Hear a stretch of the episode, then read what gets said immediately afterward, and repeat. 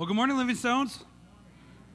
It is great to be with you guys today. Uh, great to be upright finally. Um, I appreciate everybody that was uh, praying for for me last week. Uh, it was a uh, miserable couple days. Felt like I absolutely got hit by a truck. Thankfully, it was not um, COVID. It was the mother of all sinus infections. And uh, good news is I have a great wife that takes good care of me, and uh, so I'm thankful for to be on the mend. You can still hear it a little bit in my voice, so I apologize uh, in advance. But it's going to be a great day today. Um, I also just want to say thank you to, to Lowell for pinch hitting for me last week, um, last minute. Uh, we, I tell you, we have a, a great eldership and a great staff here that are willing to um, help, you know, share, carry the load, support one another, and I'm just uh, so thankful for each and every one of them. And uh, make sure you uh, you you hug or give our uh, elders and our staff high five, just let them know that you love and appreciate all of them too. So um, this morning to begin, uh, we're, I want, we're going to just kind of daydream for a moment. We're going to pretend, and I, I want you just to imagine for a moment that you are just insanely rich like insanely rich. So I like that you are so rich that you're sitting down and you're working on your finances, you're paying all your bills, and all of a sudden you realize at the end of the month you have an extra an extra 500 million dollars sitting there that you did not know and did not realize that you had.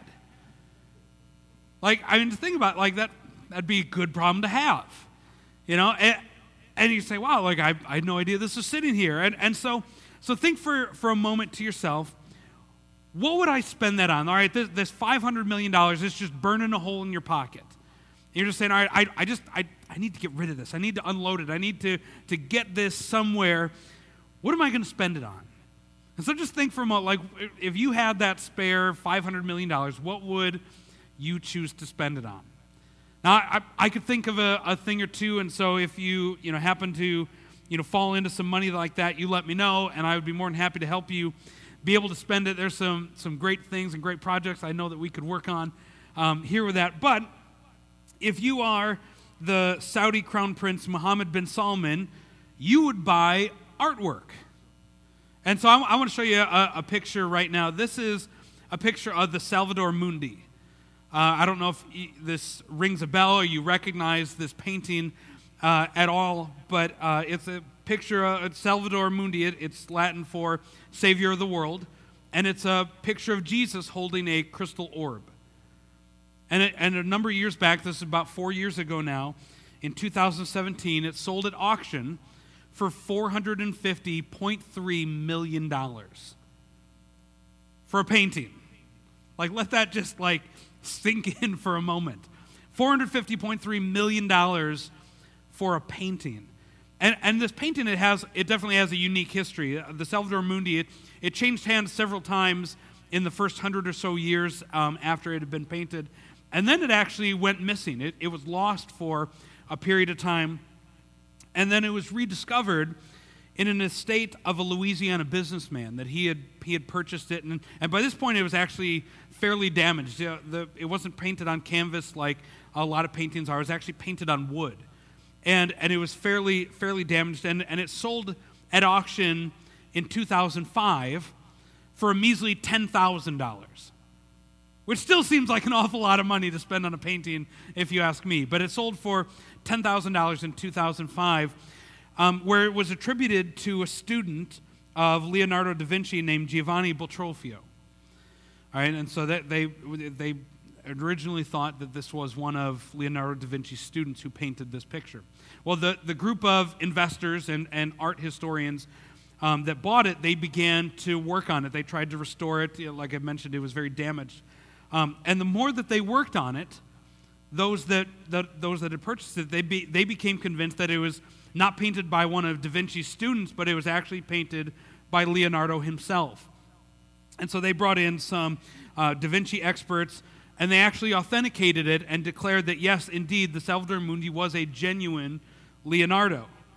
And this fact alone just skyrocketed the value of, of this painting from being sold just a few years earlier at $10,000 um, it, before, you know, it was just this damaged painting of Jesus holding an orb. But now, you know, because they declared and, and uh, authenticated it as a genuine Leonardo, by you know one of the greatest and most famous paintings in, in all of history, and so it goes on in 2017 to be sold for 450.3 million dollars. I mean, it, it's it's mind blowing to say the least. But what I find interesting, what I find so unique about about this painting, is nothing necessarily changed about the painting itself. It was still the same painting it was when it sold in 2005 for only $10,000. But what was different was that there were some experts that came in and said, no, this is a genuine, this is a real Leonardo da Vinci painting. And those who were bidding on it, they had faith in the experts. They had faith in those that came forward and said, yes, this is a genuine Leonardo. I mean, that, that takes some, some real faith that you're trusting these guys that claim to be experts and know what it is. Now, to be fair, there's some speculation that it is not a, an authentic Leonardo, but Crown Prince bin Salman, he had so much faith, he had so much trust in the fact that it was a genuine Leonardo that he was willing to spend nearly half a billion dollars on this one, on this one painting. And so we're, we're continuing our series today, today that we've been calling a Jesus centered life. And in the first week of this series, we were talking about how there was something so unique and special about Jesus. There was something that was so magnetic and attractive about him that people just flocked to him. They wanted to be around him. They wanted to hear his teaching. They wanted to be nearby. They wanted to touch him, be close and nearby to him. And, and the sad news is that so often, right now, we see so many people who profess to be followers of Jesus that are actually doing the exact opposite, where they're actually repelling people away from the faith by the way that they speak and the way that they, they act. But I'm convinced, I'm convinced that if we truly start to live a life that is centered around Jesus, if we start living a life that is centered around Him, that we're going to be, become every bit as magnetic and attractive as Jesus was. I think that's what God has called us to be. Now, this begins in, in the first week of our series. I shared with you that it all begins with an invitation that Jesus extends to us. He invites us into relationship with Him. He invites us in, into His rest. He invites us to, to deny ourselves, to take up our cross, and to follow Him, to live a dramatically different life than how we typically find ourselves. And if you weren't here for either the first Sunday or last Sunday when, when Lowell spoke, I'd encourage you to go back and, and listen to those messages this week. But, but I mentioned just a, a moment ago about the incredible faith that was put in the experts that declared the Salvator Mundi a genuine Leonardo da Vinci painting. And, and this concept of faith is so central to the story of Jesus, where as, as you read through the four Gospels, the people's faith that, that are around him is actually mentioned 44 different times. Sometimes it's mentioned in positive lights where it's talking about, oh, they had such great faith. There's other times where, where Jesus was critical of people who demonstrated a lack of faith. And, and so, what I want to do is, I want to begin with what faith actually is. Let, let you know, let's kind of have a, a working definition for us here today. Now, if you've been around the church world for any period of time, you've probably heard the Hebrews 11:1 definition of faith, or some version of it, that, that faith is the substance of things hoped for, the evidence of things not seen. Now, I'm going to break this down a little bit and give us kind of a simple working definition for us today and saying that faith is trusting in something that you cannot explicitly prove. It's trusting in something that you cannot explicitly prove yourself. In this definition, it really has two parts to it. There are two parts to, of this definition of faith. The first one is that there is an intellectual assent. It, it's kind of saying, all right, I believe something to be true. All right, that's the first part, and that, that, that's essential in faith. The second part is actually trust. All right, we can't just Uh, acknowledge that, yes, we believe something to be true, but then there also has to be a, a, a, a trust in there, relying on the fact that that something is true. So let me, let me give you an example for a moment. I, we have a stool right here. The, the intellectual assent would be that, yes, indeed, this is a stool. And I believe that the stool was made and created to support somebody's weight when they sit down on it. All right, that, that's the, the first part of it. But the trust aspect comes when I actually come and sit down on the stool. when I actually put my weight on it. That I don't just acknowledge, yes, it's a stool. Yeah, I believe it was built to, to hold somebody my size. But that I actually would take the, the, the trust that, yes, it's going to hold me when I put my full entire weight on it. That's, that's what biblical trust is. It's not just acknowledging something to be true, but it's also trusting in that fact as well. Now, I couldn't prove, before sitting on that, I could not prove to you that, yes, indeed, this stool was going to hold me. I could make an assumption. I, I could guess, and thankfully it did. But it takes both parts of this for this to be true to acknowledge that, yes, it is a stool. Yes, I think it will support me. But then also the trust of actually taking the step and putting my, my weight on, on that stool. It, it's, we need both parts of, of that definition to be there.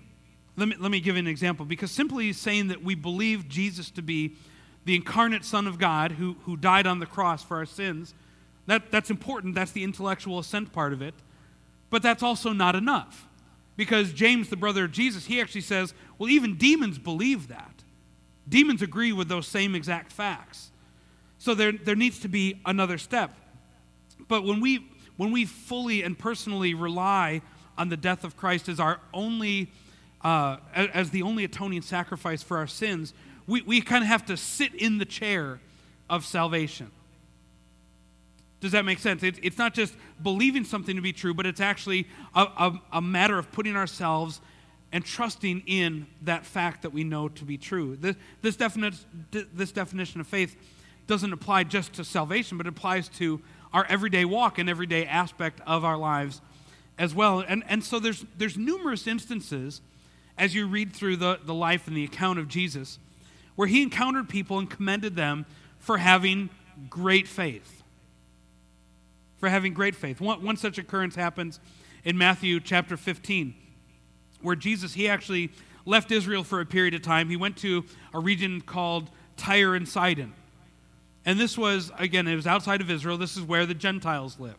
And, and back in Jesus' time, the Jews didn't think very highly of the Gentiles, didn't, didn't think very highly of of non Jews. They thought of them as unclean. Oftentimes they would refer to, to the Gentiles as dogs. And there was a Gentile woman who heard about Jesus, and while he was in Tyre and Sidon, came up to him. And, and she, you know, she was having a, a really difficult time. Her daughter had been demon possessed. She was suffering terribly at this time. And, and Jesus' disciples, as unfortunately as they were often prone to do, is they tried to shoo her away. They try to say, All right, stop bothering him, leave, leave him alone get out of here. But, but she persisted. She continued to, to ask Jesus, saying, All right, will, will you help me? Will you help me? And she doesn't just ask him once, she comes to him several times and says, Will, you help me? My daughter is, is, is being tormented right now.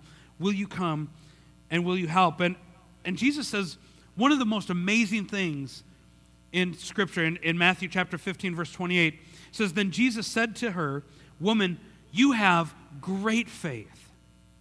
Your request is granted. And her daughter was healed in that moment. He, he has a, Jesus has a very similar interaction with another Gentile in, in Matthew chapter 8, where uh, with another Gentile who is a Roman centurion.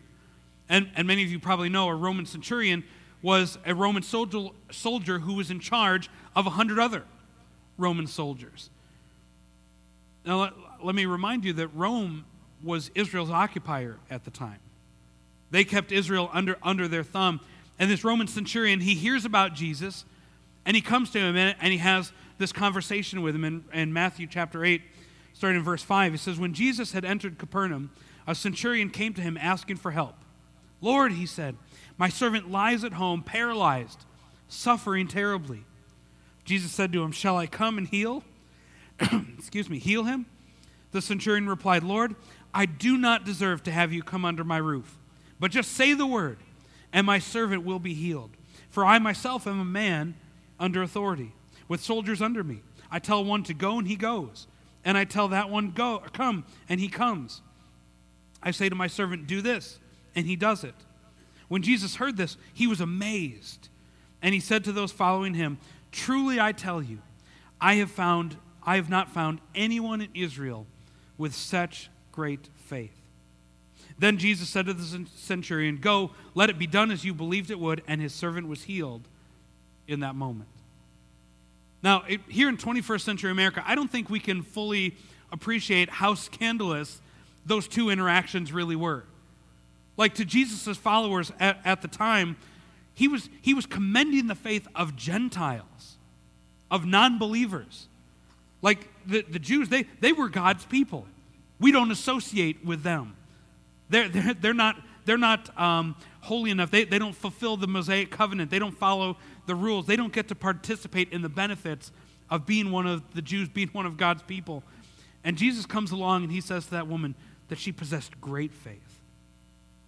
That he said to the centurion, I've not found anybody in all of Israel who has faith like yours. I mean, think about that. Like, I mean, it, it was to, to, to Jesus' followers, those that were with him, I mean, they would have been shocked to hear such statements. But like I said two weeks ago, when, when Jesus extends that invitation to us, he does it to, to us regardless of our, of our background, our past, our age, our gender, our ethnicity. When, when David was, was anointed to be king, Samuel says, you know, man looks at the outward appearance, but God, he looks at the heart. And both, both the Gentile woman and the centurion, not only did they have an intellectual understanding that Jesus was a good man, but they also trusted that he could and that he would heal. They'd seen the stories, they'd heard the stories before about blind men being given sight, lame men walking, and they believed and they trusted. And Jesus, he responds to faith. He responds to faith. Not, not like a, a, a, genie where, you know, we rub the lamp, we say the magic words, and presto, it happens. Like that, that's not what it is. But when we act in faith and when we, when we speak in faith, when we uh, pray in faith, things happen. It might not happen immediately, but things begin to happen when we pray and we speak and we act and we believe in faith. And I find it so unique that Jesus reserves his, his greatest commendation and greatest praise for faith to those who were outsiders, to those who, who were despised in their day. And his biggest criticisms of lack of faith is actually reserved for those that were closest to him for those that were those that were considered religious, those that were nearby. And over and over again, he, he questions, why, why did you have such little faith there? I mean, one example would be when Jesus was walking on the water and he beckons Peter to come out of the boat. And Peter, he takes that step out of the boat and he begins to walk on the water, moving towards Jesus. But he, he, he starts to look at the, at the wind and the waves and, and he, he becomes afraid and he, all of a sudden he starts to sink beneath the waves. And Jesus reaches out real quick grabs him by the hand, and he says, You have little faith. Why did you doubt? Why did you doubt? Now, now before we criticize Peter, I think we should actually commend him for, I mean, how many of us would be willing to step out of that boat to do what Peter did in that moment and take that, that step of faith? But I don't, I don't think, I don't believe Jesus was actually being harsh with Peter in that moment. When he's saying, you know, like, oh, you've little faith, why did you doubt? I don't think he was being harsh or critical. I, I, in some ways, I, I think of it when, when my children were younger and I'd be in the pool and they'd be standing on the edge of the pool and I'd be, you know, beckoning them, here, jump, you know, I'll, I'll catch you, come to me. And sometimes they would, sometimes they would walk away and, and, and it, would, it would just be like kind of my plea, of like, all right, trust me. Like, I, I'm here for you. Just trust me. You, you don't need to be, you don't need to be afraid. Um, I mean, another example would be when, when the storm blew and Jesus was asleep at the bottom of the boat. And the, his disciples, they start freaking out. You know, oh, we're going to drown, we're going to die. And they wake him up, and he says, Why? You have little faith. Don't worry. Don't worry. And Jesus calms the sea. Another one would be in Matthew chapter 17. It says, in, starting in verse 14, it says, When they came to the crowd, a man approached Jesus and knelt before him. He said, Lord, have mercy on my son. He said, He has seizures and is suffering greatly. He often falls into the fire or into the water. I brought him to your disciples, but they could not heal him. Jesus goes on to, to heal him, and a few verses later, he says, Then the, the disciples came to Jesus in private, and they asked, Why couldn't we drive it out? Why couldn't we drive this evil spirit out of the man? And he replied, Because you have such little faith. Truly, I tell you that if you have faith as small as a mustard seed, you can say to the mountain, Move from here to there, and it will move. Nothing will be impossible for you. Like he uses this moment and their question of why couldn't we do it as a, te- as a teachable moment for them. of, of te- teaching them something about the kingdom of God that, that it, our, we only need a small bit of faith in order to move mountains. And, and over and over again in Jesus' ministry, things happen. Things begin to change when people operate in faith, when people speak in faith, when they, when we, they begin to, to believe and to truly trust. The, the woman with the issue of blood, he said, Your faith has healed you. The ten lepers, your faith has made you well. The blind beggar, your faith has healed you. And so for us here today, what can we do to grow and to, to build our faith? If, if Jesus responds to faith, again, we're not, trying, we're not trying to manipulate in any way, but when Jesus responds to faith, what can we do as, as modern 21st century believers to grow and, and increase our faith? Because, like I said, God won't be manipulated. That, that would be futile. I, I mean, he, he cannot, he will not be manipulated. But if we want to see changes in our church and in our city and in our families and our finances and, and in our children, what can we do to learn how to, how to speak and believe words of faith? It's not hocus pocus, it's not magic words. But what can we do to grow and to learn how to speak and believe words of faith? And there's three things I believe we can do right now today to grow in our own faith. The first one would be is we just need to ask. We just need to ask. And it, and it feels very simplistic. It feels very, very easy. But in Luke 7, 17 5, Jesus' disciples, they make just a very simple request. And they just said, Lord, increase our faith. They just ask, Lord, w- would you increase our faith? Would you help us grow in, in our faith right here. And I'll tell you, like, this is something that I've been just speaking to you right now, the heart of your pastor, is something I've been challenged with a lot lately. Because I want to be a man of faith. I want to be a pastor of faith. I want, I want to believe God for big things for you, for our church, for my family. And I've found myself too often believing way too small. Way too small. And it begins with asking. Lord, would you grow my faith? Would you increase my faith? Would you help me to trust you more every single day? And this is not name it and claim it prosperity theology, but this is saying, what would it look like for us to incorporate that request as a part of our everyday prayers? God, would you help me to trust you more today than I did yesterday? Will you help me to believe you today for things I didn't believe you for yesterday? Will you help me to grow in my faith? There's a, there's a beautiful, honest exchange that I love that takes place in Mark's gospel between Jesus and a father whose son is being possessed by a spirit. You, you, you hear this, I mean, it's a common thing that Jesus dealt with and interacted with. And in Mark chapter 9, starting in verse 21, Jesus asked the boy's father, He said, How long has he been like this? From childhood, he answered. It has often thrown him into fire or water to kill him. But if you can do anything, will you take pity on us and help us? If you can, said Jesus, everything is possible for one who believes. And, and here's, here's the part that I just think is so beautiful.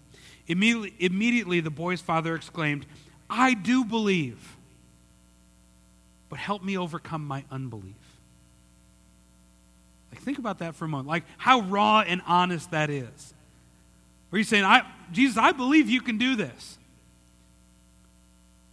But there's a little bit of doubt that I still have. There's some areas I'm still struggling a little bit with. I want to believe. Jesus, will you help me overcome my unbelief? He didn't pretend like he had it all together, but he was real. He was honest. Lord, I believe you can heal my son, but would you help me overcome my unbelief? And aren't, aren't we like that a lot? Lord, Lord, we trust you, but there's times it feels really hard. There's, there's times where I feel like my faith is kind of shaky, where it's wavering, where I, I want to believe, but I have these nagging doubts in the back of my head. Times where it's, I find it difficult to trust, difficult to have faith or to believe Him for something.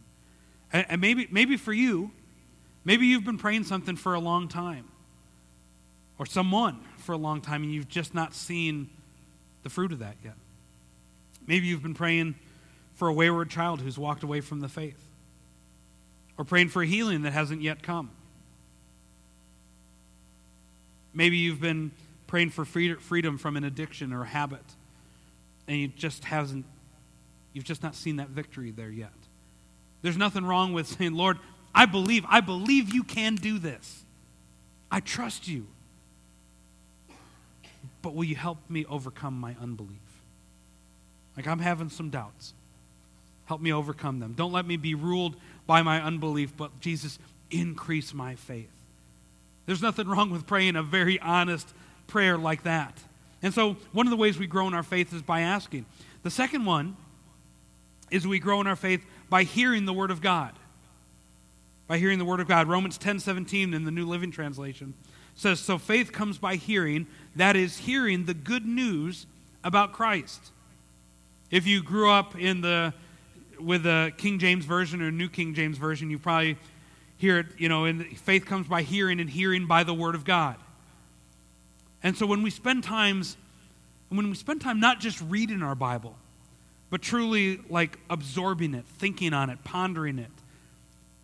Scripture teaches us to meditate on the Word of God day and night.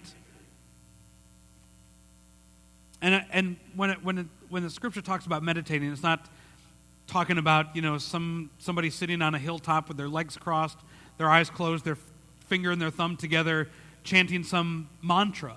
You know, that's not it at all. But the Hebrew word for meditate is hagach. And it's the same root word that we, that we get that describes a cow chewing its cud.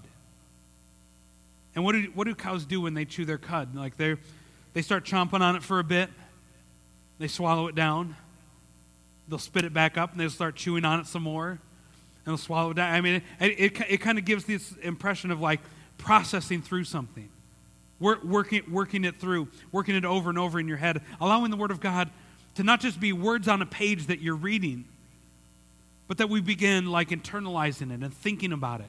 How does this apply to me right now where, where I am? Like coming to church, hearing the Word of God, spending time in your Bible each day, these are, these are so important in us growing and building our own faith. Like the, the people that Jesus encountered, the, the Gentile woman, the, the Roman centurion, like they'd heard stories about what Jesus had done.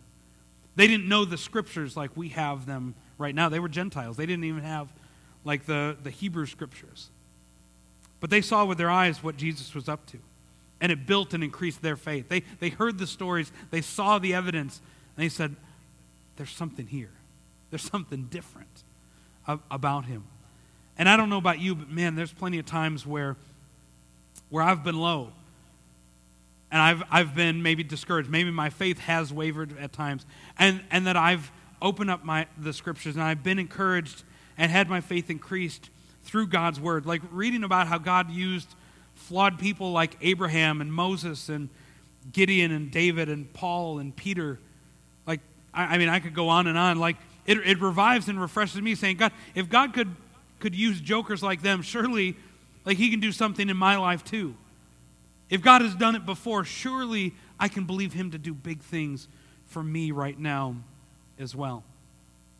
And so we, we grow our faith by asking, by spending time in the Word of God, hearing the Word of God. And lastly, we, we can increase our faith by practicing it, by, put, by putting it into practice. Because faith is like a muscle, in a way. Like the more you use it, the stronger it becomes.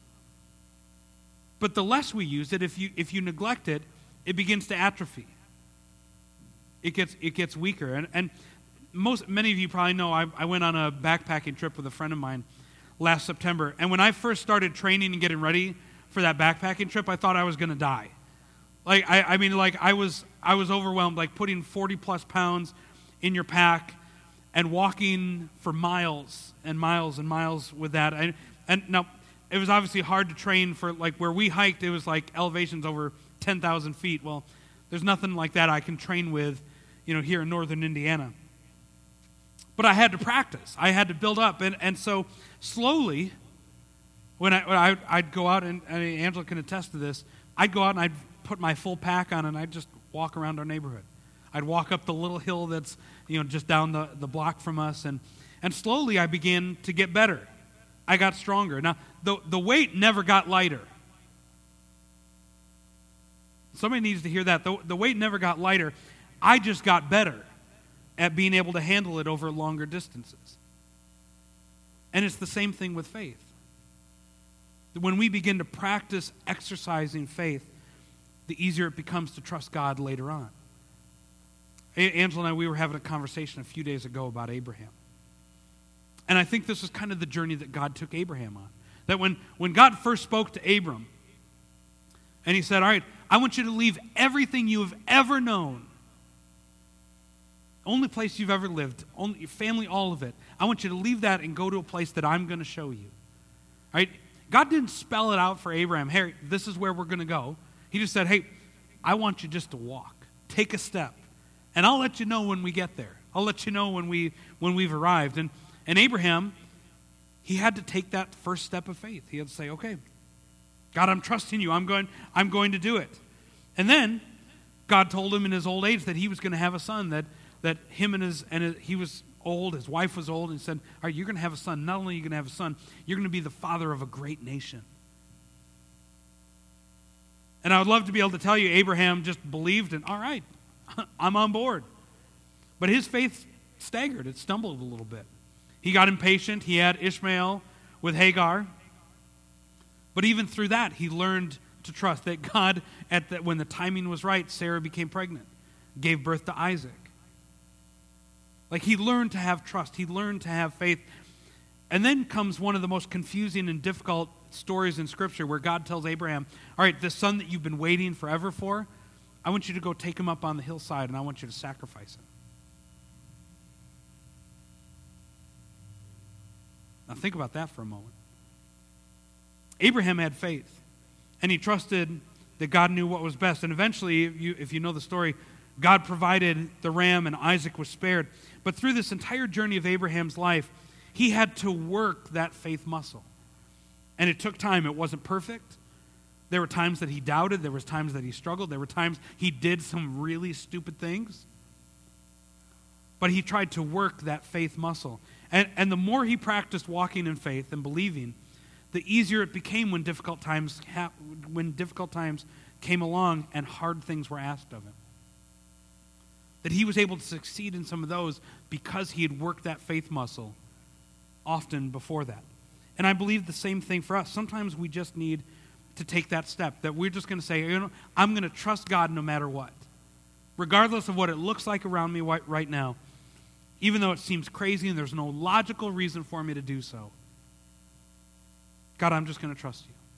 And when we start to see God's faithfulness, when we start to see that He shows up, that He's present, that He follows through, that He answers that prayer, it makes it easier for us the next time and easier the time after that to trust Him. When, when, we, when you can look back and you can see the track record of God showing up, of God responding, when you, when you step out in faith, it makes it easier moving forward to do that same thing. Now, I want, I want to kind of close out our time here this morning. I want to um, share with you uh, about a man named George Mueller. I don't know if any of you are familiar with, with George Mueller at all. But the story of, of him, he, he was just a, a simple, a very simple man of incredible faith. And he was one of the founders of the uh, Plymouth Brethren movement and was the director of the Ashley Down Orphanage in Bristol, England. In, in fact, during his lifetime, he actually established five different orphanages around England where he cared for more than 10,000 orphans throughout the course of his life. An incredible man of faith. And from the start of his ministry with, with orphans, he resolved that he was never going to ask for funds from people, nor was he going to borrow money. He was never going to ask anybody to help support the orphanages. He wasn't going to borrow money. That if they had a need, they were just going to pray. They were going to pray and they were going to just ask and trust God for it. He, George Mueller, he didn't want to make a name for himself, but he just had faith that God was going to supply his needs. He was going to supply the needs for him and for his wife and for the, the hundreds of kids that they took care of on a daily basis. And there's, there's if, if you read accounts and biographies of his life, there's numerous stories where there, there was times where they had nothing. They had no food, no milk, they had no supplies, they had nothing to give to the, to the kids that were, that were in their care. And without fail, his philosophy was you know what, we're going to pray. We're going to believe. We're going to trust that God is going to supply the need. And time after time after time, God did. They would receive Uh, donations at just the right moment. God faithfully, you know, just provided for them supernaturally over and over and over again. And again, this is not this is not prosperity gospel theology. That, that's not what this is at all. It's saying, God, I'm going to trust you. I'm going to have faith in you. I'm going to believe you for big things. And, and George Mueller, his life is one of prayer, of faith, and of trust. And if there's any, anybody that we should listen to when it comes to living out a life of faith, it would be George Mueller. And I want to share a, a quote from you, or with you, from something he said uh, a little while before he died, where he had seen God show up time and time again in his life. And he said, God delights to increase the faith of his children. God finds delight in increasing the faith of his children. We ought, instead of wanting no trials before victory and no exercise before patience, to be willing to take them from God's hands as a means. I say it, and I say it deliberately, deliberately that trials, obstacles, difficulties, and sometimes defeats are the very food of faith. Now, catch that. What, what he's saying, he's saying trials, obstacles, difficulties, and sometimes defeats are the very food of faith. It, it's, the, it's the fertile ground by which faith can start to grow. We should take them out of his hands as evidences of his love and his care for us in developing more and more of that faith that he is seeking to strengthen in us. The times that we're praying for something and believing for something and we're seeing no evidence of it, but we're still trusting God anyways, that's the ground that faith begins to grow in. George, George Mueller is saying, all right, the, that thing that you've been praying for and believing for and asking for and has not come to pass, said that's a ripe ground for, for faith to grow, to blossom. Saying, God, I'm going to trust you anyways. I'm going to I'm going to follow after you. I'm going to listen for you. I'm going to come to you even in those moments. And so I want, I want to close our service today a little bit differently than we typically do.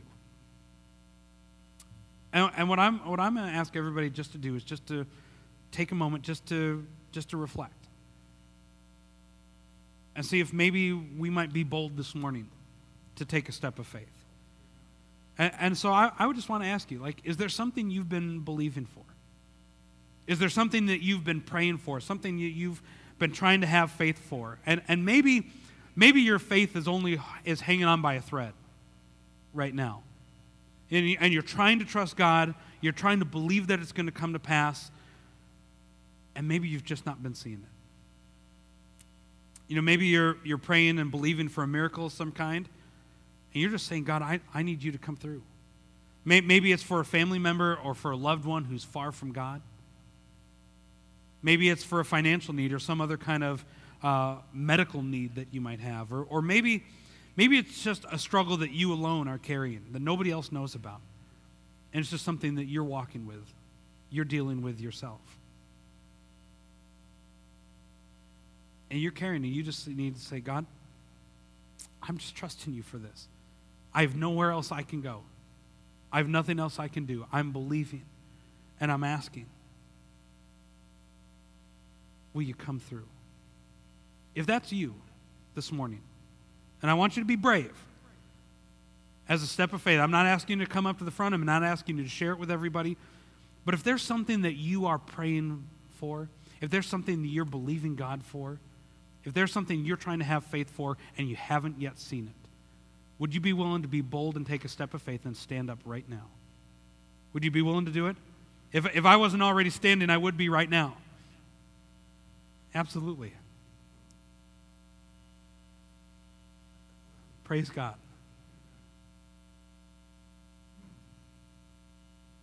This is an amazing sight up here. See that we have a room full of people that are praying and believing God for something, even if we're not seeing it yet. We're trusting and having that faith that He's going to come through. And I tell you, one of the things that we've been called to do as a body of believers, as a body of Christ, is to lift one another up in prayer. That there's times when you might not have faith, but your neighbor next to you might.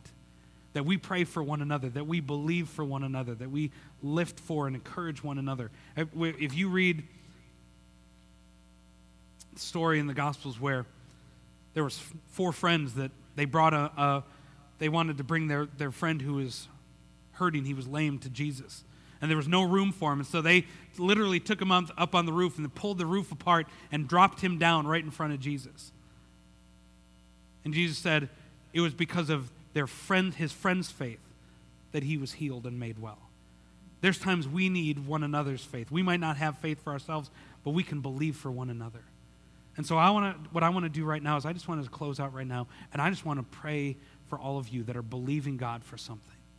That are holding on to faith even if it's not been coming to pass. Would you close your eyes and let me pray for you right now? And Father, we just thank you God so much for who you are. God, we thank you that you are a miracle working God, that you still do it today, Lord, and we trust you and we believe you for it. God, that those days are not past, but God, that you are still doing them. You're still answering prayer. You are still coming through and moving on your people's behalf. God, I, I, stand here with my brothers and sisters here today, with my church family, and I'm asking God for you to do a miraculous thing. God, where their faith is, is maybe struggling to, to hold on. They're struggling to believe, Lord, that they've been trying to, to have faith, they've been trying to hold on, and they've not seen it yet. God, that you would continue, that you would do that miracle for them.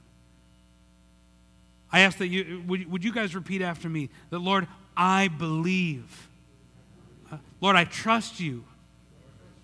And God, help me overcome my unbelief.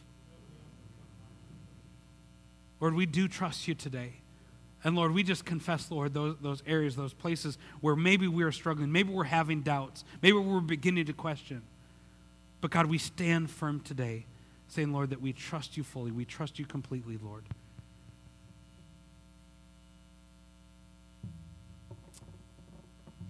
God, I thank you for my friends here today. I thank you for this church family. I don't know what their needs are, and I don't need to know. God, you do. And God, I just, I pray, Lord, that you would just combine the faith of, of every man, every woman, every child in this building right now today. That we just combine our faith and we just proclaim and say here today, Lord, that we're going to trust you. That we're having faith, we're holding on, we're not letting go. And we're believing you're going to make it happen, even if we don't see it right now. Father, bless my friends. Bless my church family here today. In Jesus' name, amen.